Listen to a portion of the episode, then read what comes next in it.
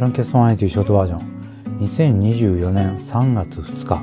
今日は午前中にチョコザップルート。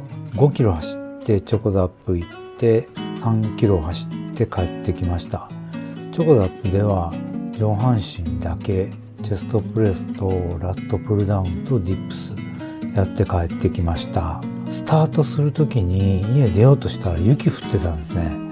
で慌てて引き返して、まあ、それまでは速乾 T2 枚重ねで行くつもりだったんですけども内側の T シャツを福助のヒートテックみたいな T シャツに着替えて行ってきました。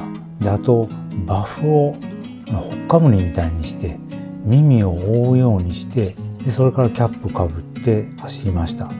これも大きいです。首元とか耳とかバフ1枚かぶってるだけで全然体感温度変わりますからね。手袋は100円ショップのミトン1枚でいけたんでそんな骨感っていう感じじゃなかったんやと思います。5度ぐらいはあったんちゃうかなと思います。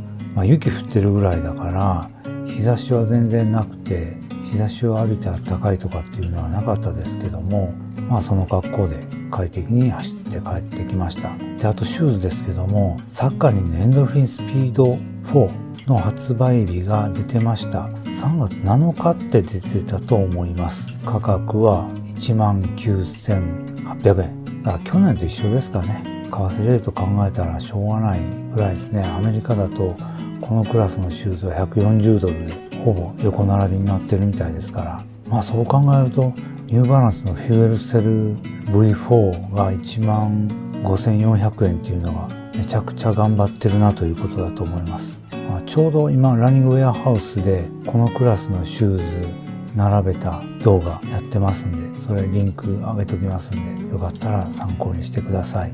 ではまやでした。